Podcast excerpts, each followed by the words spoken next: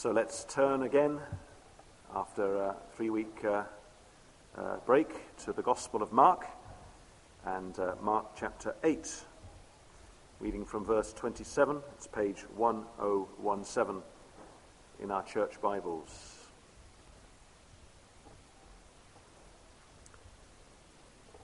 And let's hear the word of God.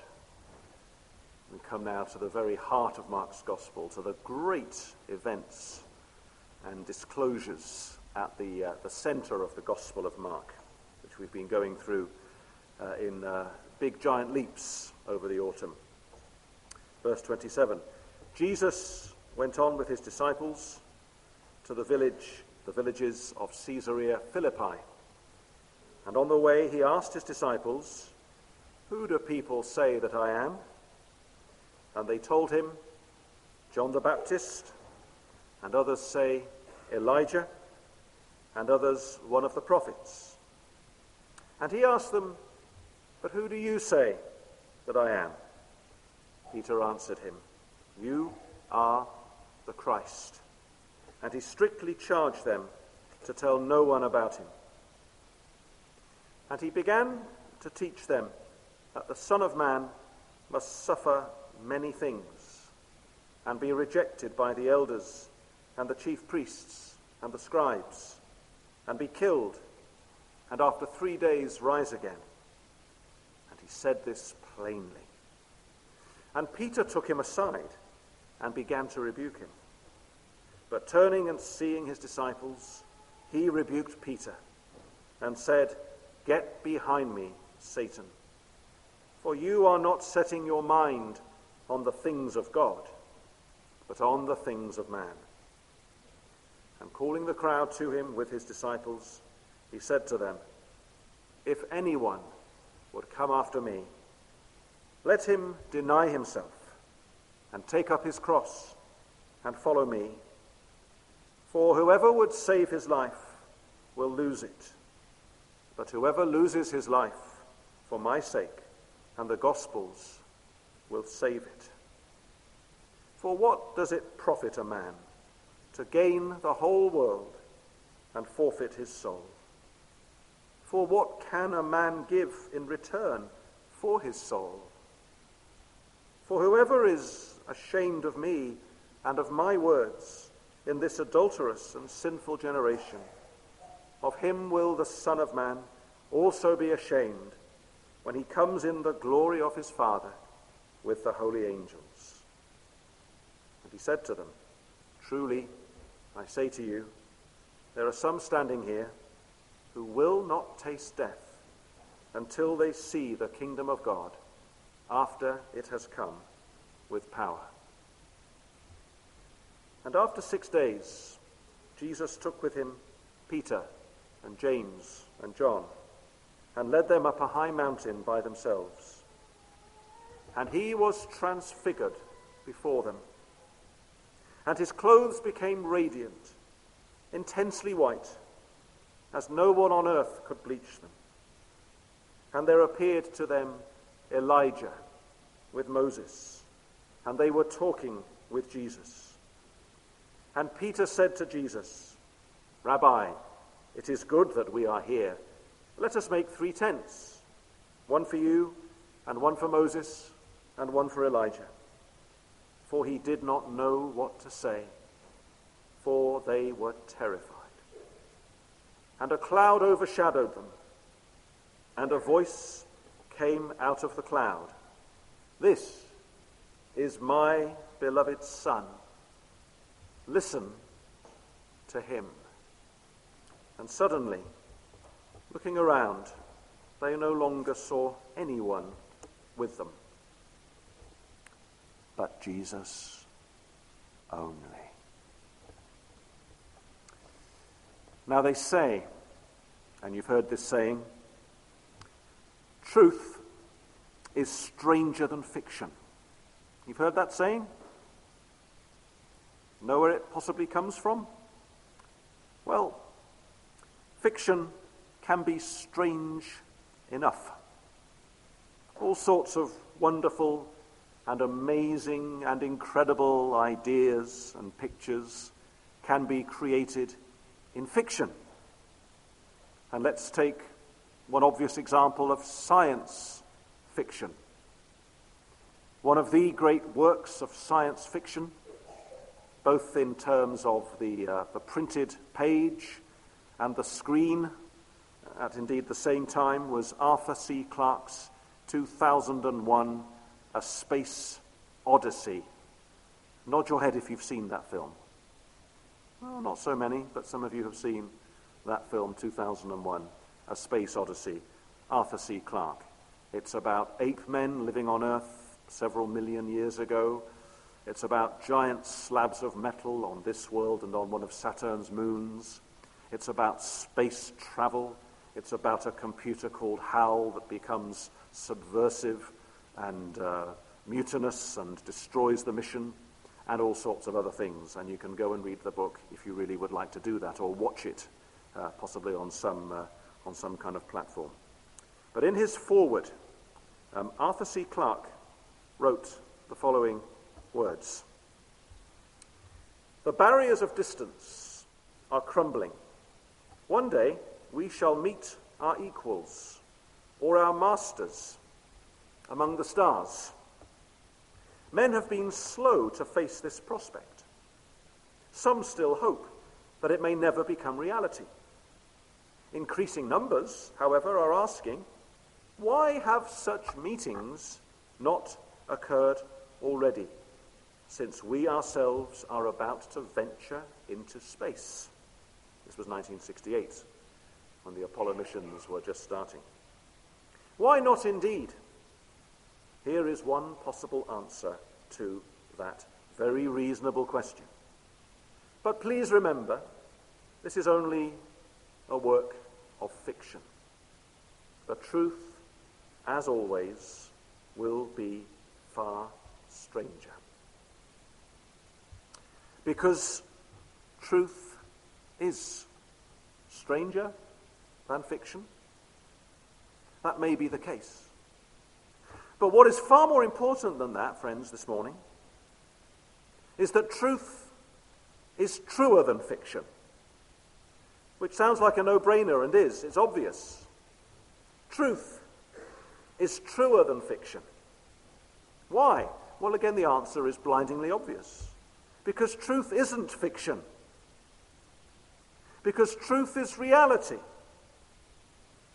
And we are addressing here, as we do every time we gather, we're talking about what's real, not what's fictitious. And so today we focus on this narrative of Jesus' transfiguration. And this is what we say. Because the Bible says, because the Holy Spirit says, this is truth, it is truth. It's reality. It's not fiction. And we can say this with confidence. Why? Well, because Peter, one of the disciples who was there at the time, wrote these words down about 30 years later in his second letter, 2 Peter 1 16 to 18. These are the words of one of the three men who were there to witness this amazing event. He says, For we did not follow cleverly devised myths when we made known to you the power and coming of our Lord Jesus Christ. But we were eyewitnesses of his majesty. For when he received honor and glory from God the Father, and the voice was borne to him by the majestic glory, This is my beloved Son with whom I am well pleased. We ourselves heard this very voice, born from heaven, for we were with him on the holy mountain. Peter says, as he faces his own impending martyrdom, his death, his suffering as a, as a Christian, as a disciple of Jesus Christ, he says, Readers, Brothers and sisters, friends, he says, Look, I'm not making this up. Wasn't a cleverly invented story. I was there. It changed me. It changed us. In fact, everything to do with this man Jesus and the way he came into our lives and the things he did and the things he said and what we saw and heard and what happened changed us and changed everything forever and forever. And so this morning I want us to come to that Mount of Transfiguration and do three simple things with Jesus. I want us to see him. I want us to know him. I want us to hear him. See him, know him, hear him. And what do we see, first of all? We see the glory of Jesus. And when I say see the glory of Jesus, it's a glory that you can't miss. It's a glory that could not be overlooked. There are some sights, aren't there, in this world that you just can't ignore. I remember going some years ago to the city of Milan in northern Italy, going there by train, traveling by subway, climbing out onto the uh, pedestrian area. And out I came, and immediately, Milan Cathedral, vast, imposing, beautiful, overwhelming, was just in your face. It was there, it was, it was colossal. You couldn't miss it. It was a sight of glory. Maybe some of you have been to amazing places, whether man made places or we might say natural God made places. And you would say the same thing. It's unmissably glorious. You can't overlook it. You go to northern India or, or Nepal and you happen to see a, a vista of the sweeping Himalayas. Can you miss that? Of course you can't. Or you, you go to one of the great waterfalls of the world, the, the Angel Falls, the Niagara Falls, the great falls I've been to up in the country of Iceland, and you can hear them. They're deafening from miles around, and they're vast and they're beautiful. Or you have that rare experience of witnessing a total solar eclipse. And everything goes quiet, everything goes dark, everything goes cold, the birds stop singing, the cars stop driving past, and in the middle of day it becomes like night, and the moon covers the sun, and it takes your breath away. And no one can do anything but say, This is amazing, this is glorious, this is wonderful. Now, Mark gives us his own description here of what happened on this day. What's this account all about? The Transfiguration. What does it mean? Jesus changed his very appearance. His appearance was dramatically altered changed in a glorious and unforgettable and overwhelming way. We read here that his clothes became radiant, intensely white, as no one on earth could bleach them.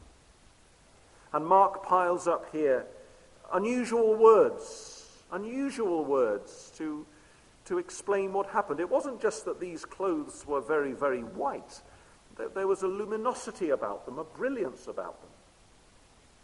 Every Friday evening, we say to our three children, Give us your five school t shirts, which are white, and put them in the wash. And we'll wash them, and they'll come out on Saturday whiter than they were on Friday. But not white like this. Not so white that they kind of shine like the sun with a luminosity and a brilliance. This is something supernatural. No artist could mix his palettes on his, uh, on his paintboard to create a whiteness like this. Here is something that is dramatic.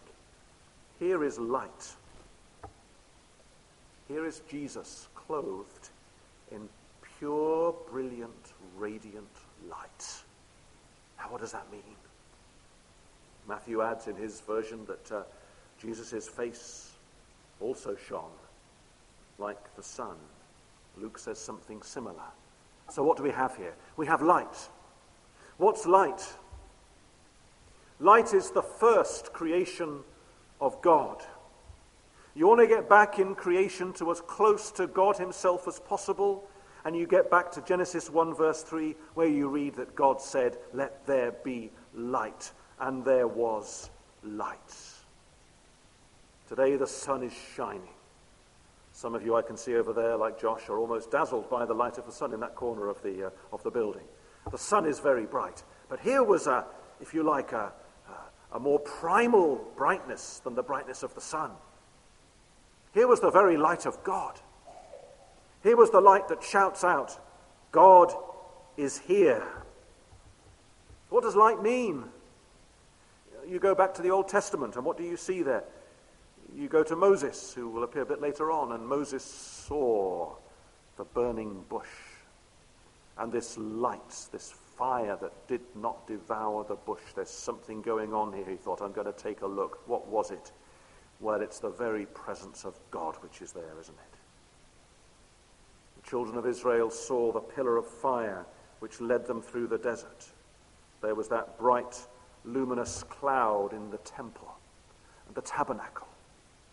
What was that light saying? One great message God is here. God is with you. This light is the presence of God. And now here are Peter and James and John on a high mountain, alone by themselves with Jesus, and they see Jesus full of light, light emanating from him, radiating from him. What does that mean? What does that say about Jesus? This is what we need to understand, folks. Many passages we could dig into to explain who Jesus is and what this means. Jesus is Emmanuel. Jesus is the God who is with us. Jesus is the radiance of the glory of God.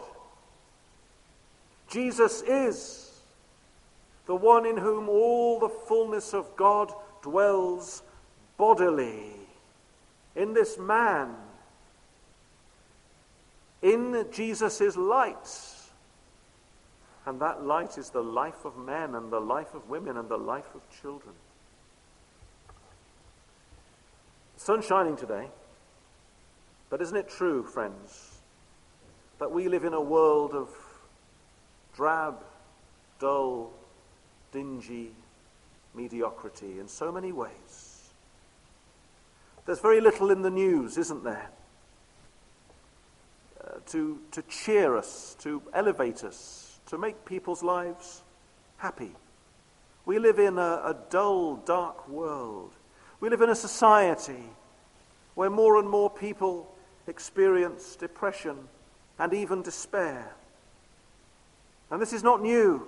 This is not just today. This is not just now. It's always been that way, hasn't it? David, King David knew that. That's why he wrote in Psalm 4 and verse 6 There are many who say, Who will show us some good? What does good look like? Give me a vision of happiness. Give us a vision of peace, of joy, of laughter, of warmth, of light.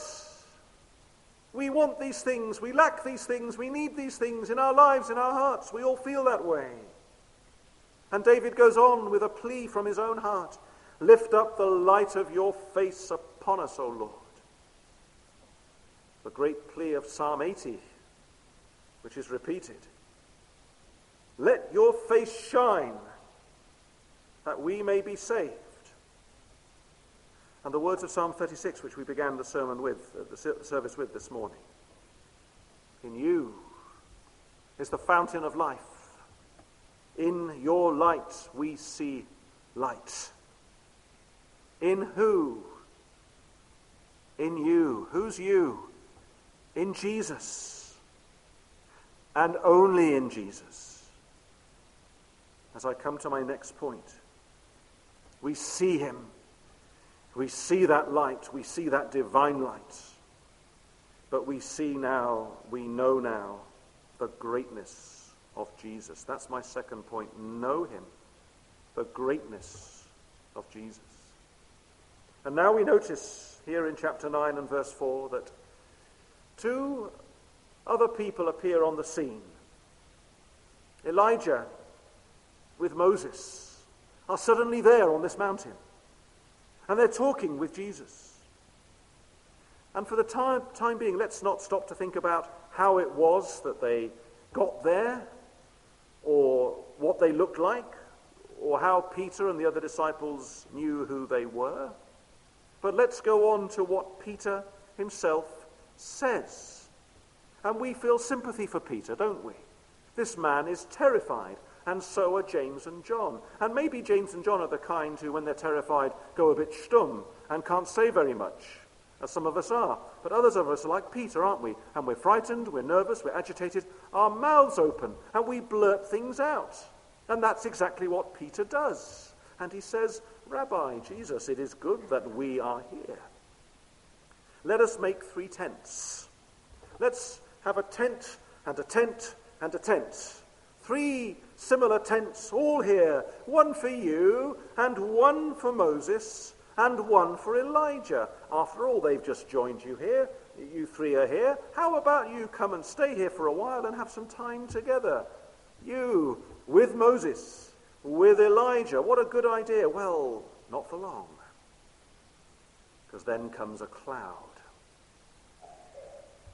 It envelops them. It overwhelms them, surrounds them. And then they hear the voice of God the Father. This voice resounding around them. This is my beloved Son. Listen to him. You don't know what you're saying, Peter. This is my beloved Son. Listen to him. God does not say. These three are my beloved sons, listen to them. Or these three are my servants I've chosen, listen to all three of them. But no, there is an exclusivity here. This one is my son, and he alone. Listen to him. And following this, they look around and they see no one but Jesus. Now, what are we meant to take away from this? Well, I think it's very, very clear. Peter's words have been inadvertent, unintentional. But God has told us here and in the other two Gospels where this record is, is given what it is that God Himself says to Peter, This is my beloved Son. It's not one for Jesus, and one for Moses, and one for Elijah. Moses and Elijah and Jesus are not like the three musketeers, Athos, Porthos, and Aramis. All for one and one for all, level playing field, all standing on the same podium. They're not interchangeable. Jesus and Jesus alone is God's beloved Son. Jesus alone stands far above and beyond Moses and Elijah. He always will and he always must. Let me risk a cricketing illustration. Some of you know how I follow cricket. In the year 1981, it could have been said with some justification that Ian Botham was the greatest all round cricketer in the world. I'm looking at George and Prue and, uh, and even uh, David and Ruth, and they're kind of nodding, saying, Well, yes, uh, maybe you go back to those days and what Ian Botham did uh, in that season here in the Ashes. No one could rival him. But two years later, there were other rivals to the crown of greatest cricketing all rounder. Imran Khan of Pakistan, President, Prime Minister of Pakistan, Kapil Dev of India, Richard Hadlee of New Zealand. And they shared the limelight with him. You could talk about those four great cricketers in the same breath. And the same could be true of other sporting heroes in other sports, in other eras, and today as well. Muhammad Ali, the greatest, but not forever. Tiger Woods, unparalleled. But then he lost his crown. Coming back again, maybe, but not for long. Roger Federer, amazing tennis player, outstanding tennis player, but his crown is slipping. For a while, these sportsmen seem untouchable, unassailable, but soon others begin to equal them and even surpass them. And to say about one sporting hero or another that he or she is very great, but there are others who might be as good as them or better, is a matter of reasonable opinion. It's not blasphemy. It's not heresy if I think that Djokovic is better than Federer, or Rory McIlroy is better than Tiger Woods, or Gary Sobers was better than Ian Botham, which he was, by the way, for our West Indian friends here. But, but, be absolutely clear here. Jesus Christ has no rivals. We cannot, we dare not, we must not say that Jesus is a great religious and spiritual leader and how much we respect and adore and admire Jesus Christ, and then say a sentence or two later, and of course there are others as well who are great religious spiritual leaders. Confucius and Buddha and Muhammad and uh, others who come later on, and other great philosophers. People talk about uh, Marx, don't they? They talk about Freud, they talk about Voltaire, they talk about Plato, they, they talk about all sorts of people. They talk about Gandhi and Martin Luther King. But no one, but no one can be put on a pedestal with Jesus.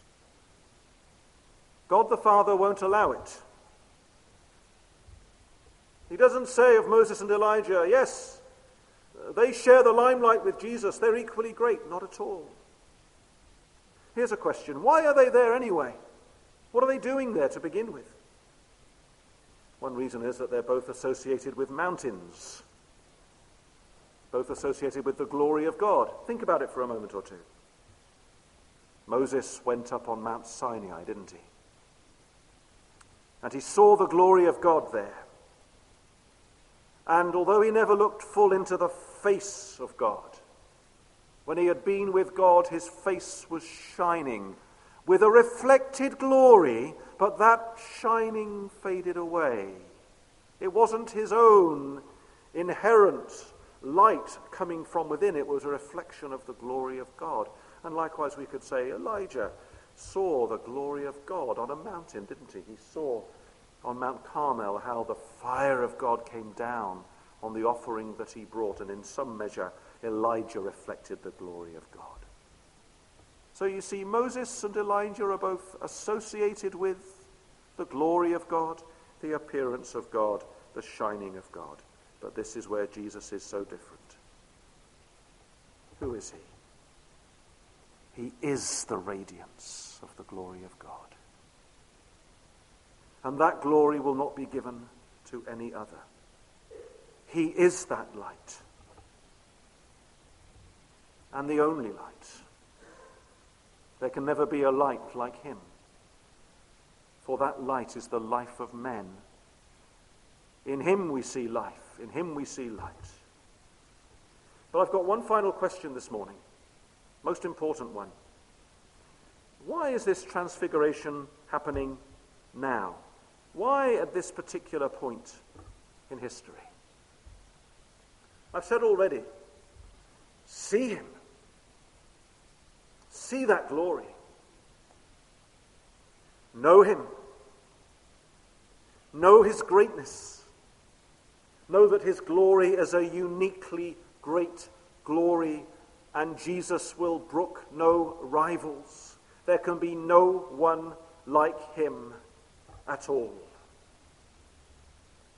As Son of God and Lord and Savior and Christ and salvation. But now hear him. Hear the gospel of Jesus. Matthew and Mark and Luke all put this transfiguration narrative immediately after the record of Jesus, telling the disciples, telling them what? That he, as Christ and Son of God, must suffer many things and be rejected by the chief priests and the scribes and be killed, and after three days rise again. You can go to Matthew 16 and 17. You go here to Mark 8 and 9. You go to Luke chapter 9. It's the same order. That great revelation of Jesus as the Christ. Followed then by Jesus telling the disciples he must suffer many things and be rejected and killed and on the third day rise again. And then straight away after that, you're into the transfiguration. And in the transfiguration, on all three occasions, you have God the Father saying precisely these words to the disciples. This is my beloved Son, this is my Son, listen to him. And then what Mark also does is he relates on a further two occasions that Jesus says to his disciples that he must be rejected, must be ridiculed, must be hated, must be flogged and spat upon and killed, and on the third day rise again. And on all of these occasions, when Jesus says this to the disciples, they don't get it. They don't understand it. So, why is the transfiguration happening now? Think about it for a while, and the answer will become clear. And then you will really understand the gospel. Now, you see the disciples, and Peter in particular, they've done all right, you might say. They've begun well a few verses before. Peter gets the identity of Jesus bang on. Who do people say that I am, says Jesus? Well, they say various people. Some say John the Baptist, some say Elijah, some say Jeremiah, other prophets. Uh, various opinions, opinion polls tell you all sorts of things, don't they? They last for a while, but then we have to get down to the, the facts of the matter, to the truth. Who do you say that I am? Oh, that's a big question, isn't it? Peter, James, John, who do you say that Jesus is? You are the Christ. Yes. Blessed are you, Simon, son of John. Flesh and blood has not revealed this to you, but my Father who is in heaven. Peter, well done. If, that's the right expression. Peter, you're right. Peter, you've spoken the truth. Now listen, Peter. Now listen, James, John. Now listen, Thomas, Bartholomew, Matthew, all the rest of you. Listen to me for a while. I have to suffer and die. I have to go to Jerusalem. I have to be rejected and killed by my own people there. And then on the third day, I'm going to rise again. And Jesus says this to the disciples not just once, not just twice, but three times. But they don't understand, and they reject, and they don't believe, and they don't even seem to hear this. And then notice something else this morning. It's always good to compare different gospel accounts with one another, and Luke, in his account, has an interesting addition that you may know about. Because there in Luke's gospel, we read that Moses and Elijah, who are with Jesus, were talking to him about his departure, which he was about to accomplish at Jerusalem. This is significant. The unique glory and greatness of Jesus has everything to do with his departure, which he is about to accomplish at Jerusalem. And I've got a question for you. Anyone here answer this question? Does anybody know what Greek word is used for departure in Luke chapter 9? I'll give you a clue. It's one of the books of the Old Testament. Exodus. Thank you, Peter. Exodus. Jesus spoke to Moses and Elijah, and they were talking about his Exodus. Exodus, what's that? Well, it's when Moses led the children of Israel out of the land of Egypt, out of the land of slavery, out of the land of bondage. And here's Peter, and here's James, and here's John, and they're thinking to themselves, Wow, here's Moses, the Exodus man. our national hero, our liberator, the man who, with God's obvious help, led us as a nation from being in captivity and misery and slavery and brought us to the promised land. The Exodus man is here. And here's Elijah as well. Oh, what a great man Elijah is. The man who was sent by God to turn the people of Israel back to the Lord, to turn the fathers and the children back to their Lord and their God. These great Exodus men are here. But Jesus is talking about his Exodus. And what's that? What's that? He's not going to accomplish only a national, physical, historical liberation of a people from a territory on earth. He's exodusing this world in order to deliver his people from a spiritual bondage, from spiritual slavery, from the tyranny of sin and Satan and death itself. This is his great mission. That's why Jesus has come into this world. Now, Peter, James, John, listen to this. God the Father has just said something to you which shall be ringing in your ears for the rest of your life. I know you've just seen Moses. What a privilege! What an out of world experience that would be.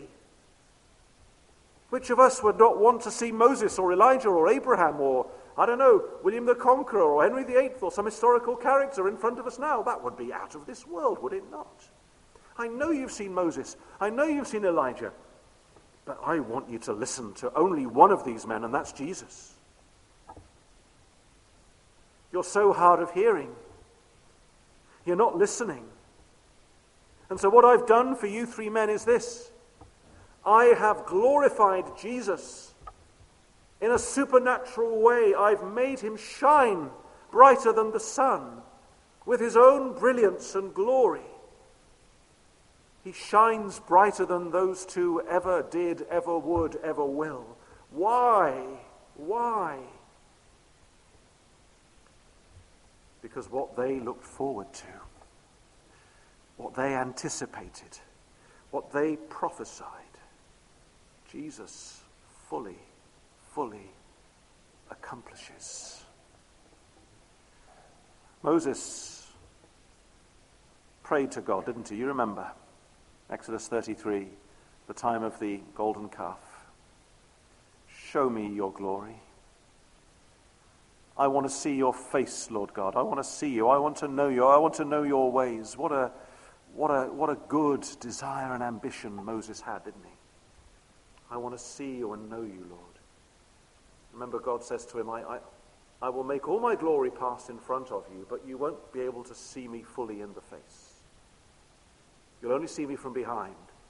I'll hide you in the rock as, as I go by. For no man can see God fully in the face and live. You can't see that glory today, Moses. No, you can't. But on the Mount of Transfiguration, the innermost longing of Moses was realized. I want to see the glory of God. Moses was not happy that he and the people should just go to the land with an angel or two to escort them and get there safely and live there for a while and be at peace. No, Moses had a bigger desire than that. I want to know God. I want to see his glory. I want to see his face. And where do we see the face of God? Where do we see the glory of God? We see it here. We see it in Jesus Christ, in Christ alone. The glory of God is in the face of Jesus Christ. I said earlier on, what if you or I are down this morning? I mean, depressed, I mean, anxious, I mean, fearful, I mean, we're going through this sad world and our lives don't seem very exciting and uh, the country's gone to the dogs and the world's going to the dogs and we're getting older and nothing's getting any better. And everything seems a little bit drab today. Well, what do you need? What do I need? We need to see a sight of glory. We need to see the face of Jesus Christ. We need to see the glory of God. Peter, James, John, listen to him. Listen to him now. Listen to what now? Listen very carefully, Peter and James and John, to the things that Jesus is saying to you again and again and again, and pay attention to them. What's he saying to them? He's saying he's got to die. He's saying he's got to suffer. He's saying he's got to be crucified. He's saying he's then got to be raised from the dead.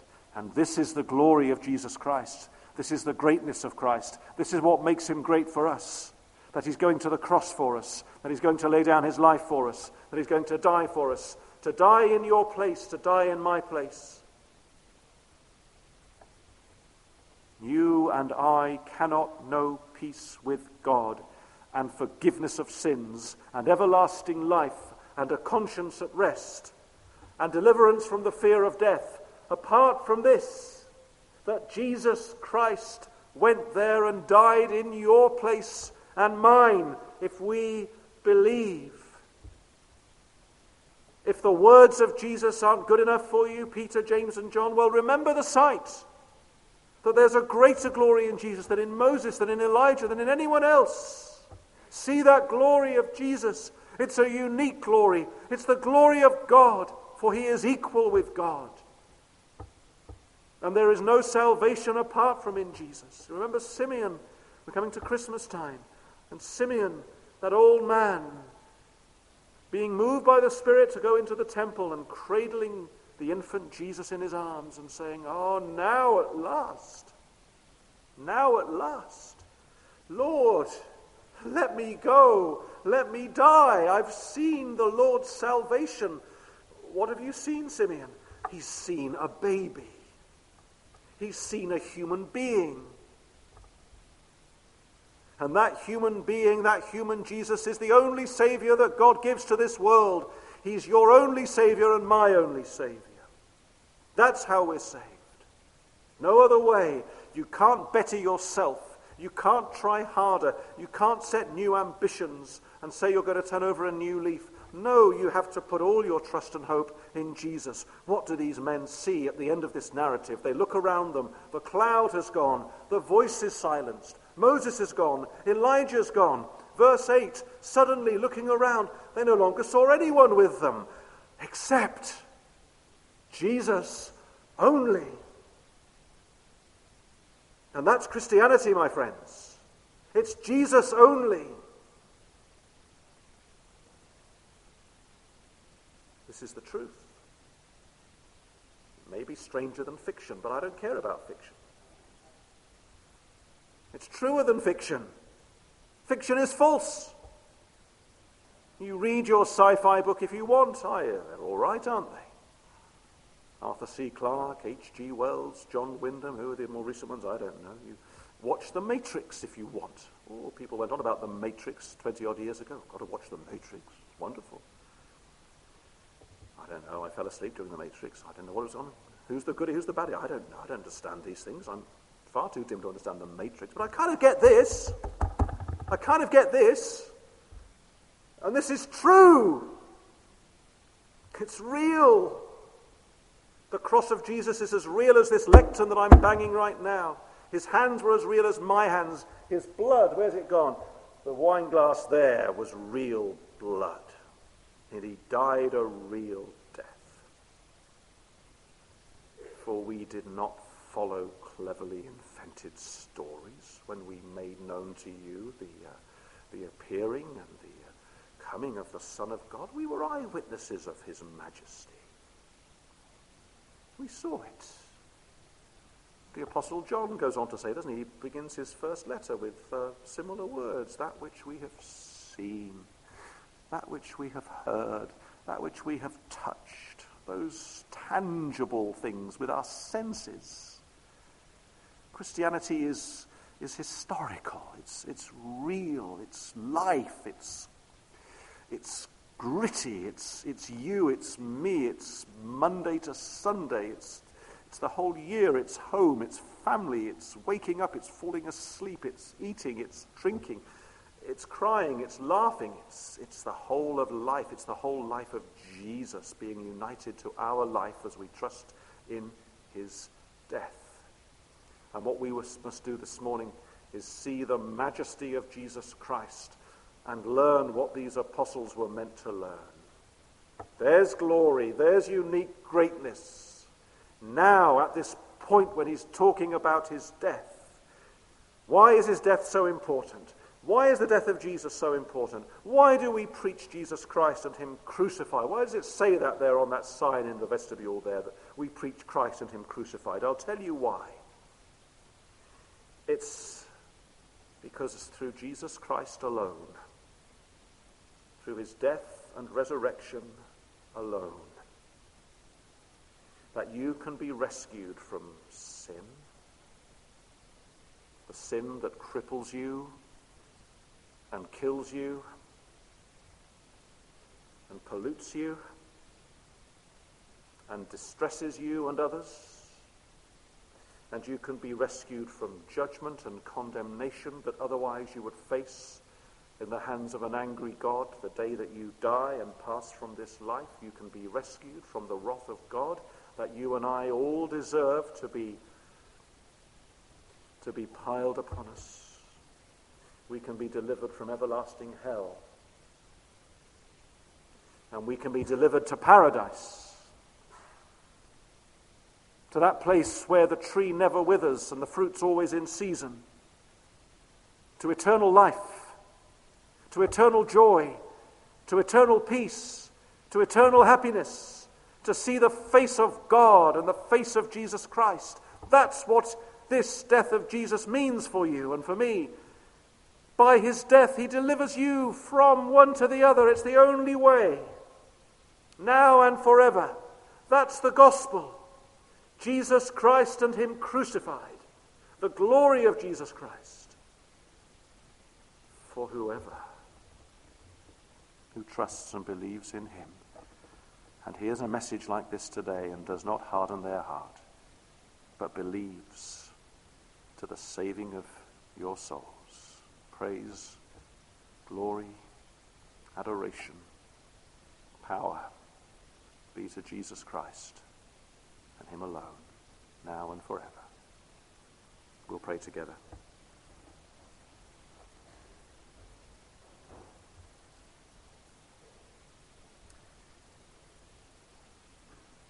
O Lord our God in heaven, this is what you have done, sending your only Son in the likeness of sinful flesh to condemn our sin in his flesh, to raise us to glory, to see his glory, to be taken to that mountain, and, O oh Lord, to an even better mountain, where our sight of Jesus will not fade, where our presence and our joy will be from everlasting to everlasting. O Lord our God, work the power of your gospel in all our hearts and bring the knowledge of Jesus to every heart and increase our knowledge and our love and our understanding. O Lord, come in your mercy to us, we pray. We ask in Jesus' name. Amen.